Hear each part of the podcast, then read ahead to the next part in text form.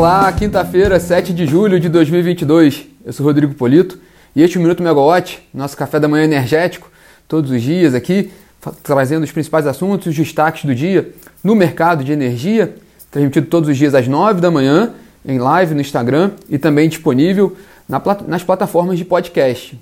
Bom, aqui em São Paulo, no escritório da Megawatt, né, estamos com 17 graus, tempo ensolarado aqui em São Paulo. É, para quem acordou agora, né, quem está agora é, pegando as primeiras notícias do dia, né, só trazendo essa informação, né, o primeiro-ministro do Reino Unido, o Boris Johnson, acabou de renunciar ao cargo, né, depois de uma série de, de crises em sequência, né, e ele ficará no cargo até que seja decidido seu substituto. A gente vai falar um pouquinho sobre isso aqui no nosso bate-papo. Mas o destaque do dia hoje é a expectativa com relação à votação da PEC do, do estado de emergência, ou a PEC dos benefícios, né? Isso porque o texto está previsto para ser votado agora de manhã na comissão especial da Câmara, mas o líder do governo no, na Câmara, o deputado Ricardo Barros, mencionou ontem né, que o texto pode ser votado hoje ainda, sendo aprovado agora de manhã. Se o, o texto sendo aprovado agora de manhã, ele pode ser é, deliberado pelo plenário da Câmara no, na parte da tarde. Né? Seria votado de manhã na, na comissão especial e indo para o plenário na parte da tarde. Lembrando, lembrando que a PEC Kamikaze, como colocando a Camila Maia, né, foi de onde surgiu essa PEC, né, é, lembrando que a PEC prevê um, um, um, aumento né, da ordem de 41 bilhões de reais de gastos né, é, que saem, furam o teto de gastos é, relacionados à nossa área aqui de energia, óleo e gás. Os principais custos ali são o, aumenta o valor do Vale Gás né, para, para cidadãos de baixa renda e também a, viabiliza ali é, vouchers para caminhoneiros e taxistas para arcar com o custo do, do, do, dos combustíveis e também prever compensação fiscal para, para subsídios, ali, redução tributária no etanol. Né?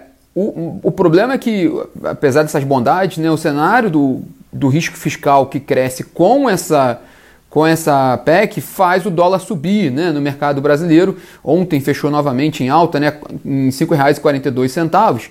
E essa elevação do dólar causa um efeito perverso e inverso aos planos do governo. Né? Uma das principais razões da PEC é reduzir o custo do combustível no país, mas a medida indiretamente ela amplia o risco fiscal que eleva o dólar, que pressiona a alta do combustível. Então fica nesse círculo vicioso. É, a gente vai ver os desdobramentos hoje no Congresso e no mercado com relação a esse tema, né? É, mas ainda dentro das, da questão dos combustíveis, hoje foi publicado um decreto pelo presidente Jair Bolsonaro que obriga os postos de combustíveis a informarem, né, divulgarem de forma ampla e transparente os preços dos combustíveis e a composição deles, né, o quanto era tributo, é, no dia 22 de junho. Isso porque essa data foi antes da aprovação da lei que determinou o teto do, do ICMS em 17% para os combustíveis, né? A partir daí houve uma redução pelos estados. Então essa, esse decreto possibilitaria ao consumidor ver o preço que era antes e o novo preço agora a partir da, da, da redução do ICMS. Esse decreto foi publicado hoje no Diário Oficial da União. É, vindo para o setor de energia, hoje é dia de débito da liquidação financeira do mercado de curto prazo de maio, né, na Câmara de Comercialização de Energia Elétrica, e amanhã tem o crédito né, e a liquidação propriamente dita, e amanhã a gente vai ter essa informação oficial da CCE. Mas vale lembrar que a última liquidação, referente ao mês de abril, foi totalizou 1,7 bilhão de reais, mas apenas menos da metade, né, apenas 500 milhões de reais foram liquidados, né? Um montante da ordem de 900 milhões de reais, 940 milhões de reais, foi relacionado àquelas liminares contra o pagamento do risco hidrológico, o GSF, no mercado livre. Então ainda há essa questão desse represamento, né, essa, essa inadimplência. E aí vamos ver como é que vai ser o, a divulgação do, do mercado de curto prazo amanhã, na sexta-feira, né? o mercado de maio, né? a liquidação de maio.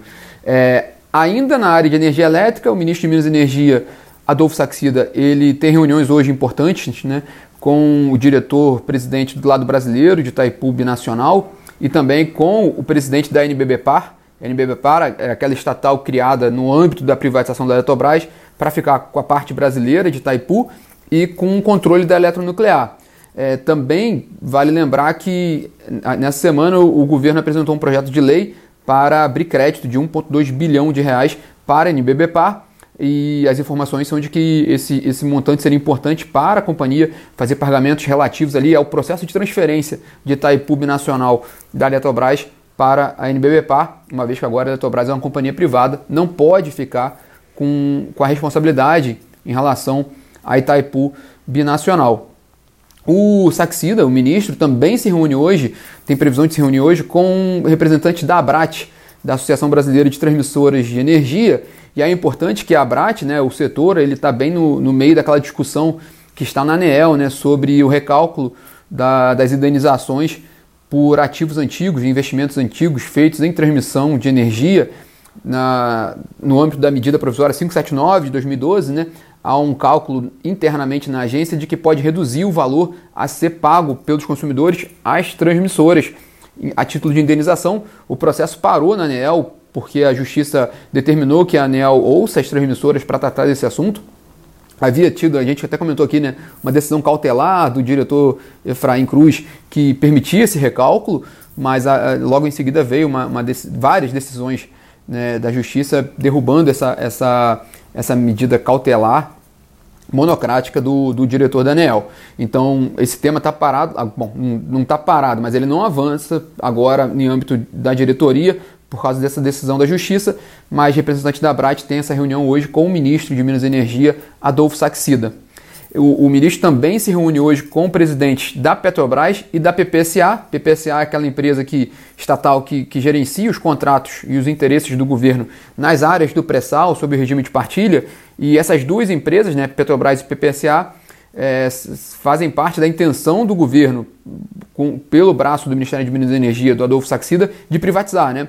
O, ele, ele entrou uma, numa das suas primeiras medidas no cargo, ainda antes de tomar posse, na sua primeira coletiva, ele mencionou que ele tinha interesse e, e, ia dar início a estudos para a privatização das duas empresas e já até fez encaminhamentos para o PPI. E ele tem essa reunião hoje com as duas empresas, além de uma reunião também com a diretoria da ANP, Agência Nacional do Petróleo. Bom, por falar em petróleo, hoje saem os dados dos estoques comerciais dos Estados Unidos, né, fechados na última sexta-feira. Como a gente até comentou ontem, né, é uma publicação que geralmente sai na quarta mas por causa do feriado na segunda-feira houve uma aumenta o, o, prazo da coleta de dados. E aí sai hoje esse dado né, do, da, dos estoques comerciais de petróleo nos Estados Unidos.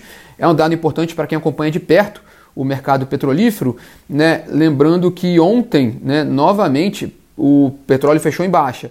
Ele esboçou um, um, um iníciozinho, uma reação de manhã de subida, né? A gente até tinha comentado ontem no minuto que ele estava subindo, Logo depois veio uma queda, chegou a ficar abaixo dos 100 dólares o barril do Brent, que é referência para a Petrobras, e agora ele volta, né, ele, ele fechou o dia em 100 dólares e 69 centavos por o barril, e agora há pouco pela manhã, a última vez que a gente viu, agora alguns minutos atrás, ele estava subindo um pouquinho a mais de, um pouquinho acima de 1%, já na faixa de 101 dólares o barril do Brent. Bom, é, com essa queda dos preços do petróleo, né, um dado que é interessante é que os preços de combustível, matematicamente, né, os preços dos combustíveis no, no Brasil passam a ser negociados com um prêmio em relação àquela defasagem que a gente, a gente tinha visto com, com uma certa frequência, de acordo com dados da ABICOM, da Associação Brasileira de Importadores de Combustíveis. Com os dados de ontem, né, relativo ao dia de ontem, a gasolina está sendo negociada no Brasil hoje com um preço 2% acima da paridade de preço de importação e o diesel com preço de 3% né, acima da paridade de importação. É, o que é interessante é que nesse, nesse momento agora, claro, pelos números que a gente comentou, não há menor sentido fazer reajuste de combustível, pelo contrário, né, o preço está um pouco acima. Então, um, um cenário bem favorável né, é, do ponto de vista político até para esse preço do, dos combustíveis nesse momento, né, é, sem indicação, sem necessidade de reajuste, com o, o ICMS, o teto de ICMS já aprovado, agora com esse decreto que vai, vai, vai permitir né, que os postos combustíveis, que o consumidor veja nos postos a diferença dos preços, e essa discussão agora com relação à PEC da, da, do estado de emergência é até olhando assim matematicamente pelo cenário, o problema é que a volatilidade do petróleo não dá muito, né? Não dá muito para a gente ficar definindo né, coisas, porque a cada, cada dia muda muito, é muito volátil, né? É, mas com esse sinal que a gente está vendo agora, perde um pouco até a força, né, matematicamente, de, uma, de, uma, de, um, de um esforço ali do governo para subsidiar combustíveis. Né?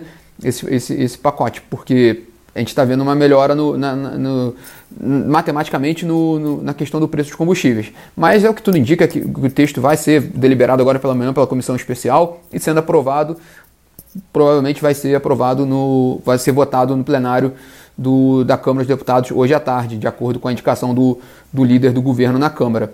Bom, e para fechar nosso bate-papo, a primeira notícia, são duas notícias internacionais. A primeira delas a gente trouxe logo aqui na abertura, no café da manhã, né, que foi a, o, a renúncia do Boris Johnson, né, da, como primeiro-ministro do Reino Unido. Né, é, é, é, já havia essa expectativa até ontem no fim do dia, muito grande, de que ele fosse apresentar renúncia diante das crises em série que estão, que estão acontecendo no, na sua composição ali, no, no, nas suas indicações para, para o Ministério, a questão de festas realizadas durante o lockdown. É, enfim, ele, ele de fato renunciou agora pela manhã e ele vai aguardar a definição de um substituto para que ele saia do cargo de fato e o substituto assuma. É, a gente, nesses primeiros minutos aqui do dia, né, é, depois da, da, renúncia, a gente está acompanhando o mercado. Não houve ainda um efeito muito grande. O preço do petróleo subiu um pouquinho, né? Não, não dá para dizer ainda que teve alguma relação, mas a gente vai ver agora o desempenho do mercado após essa renúncia.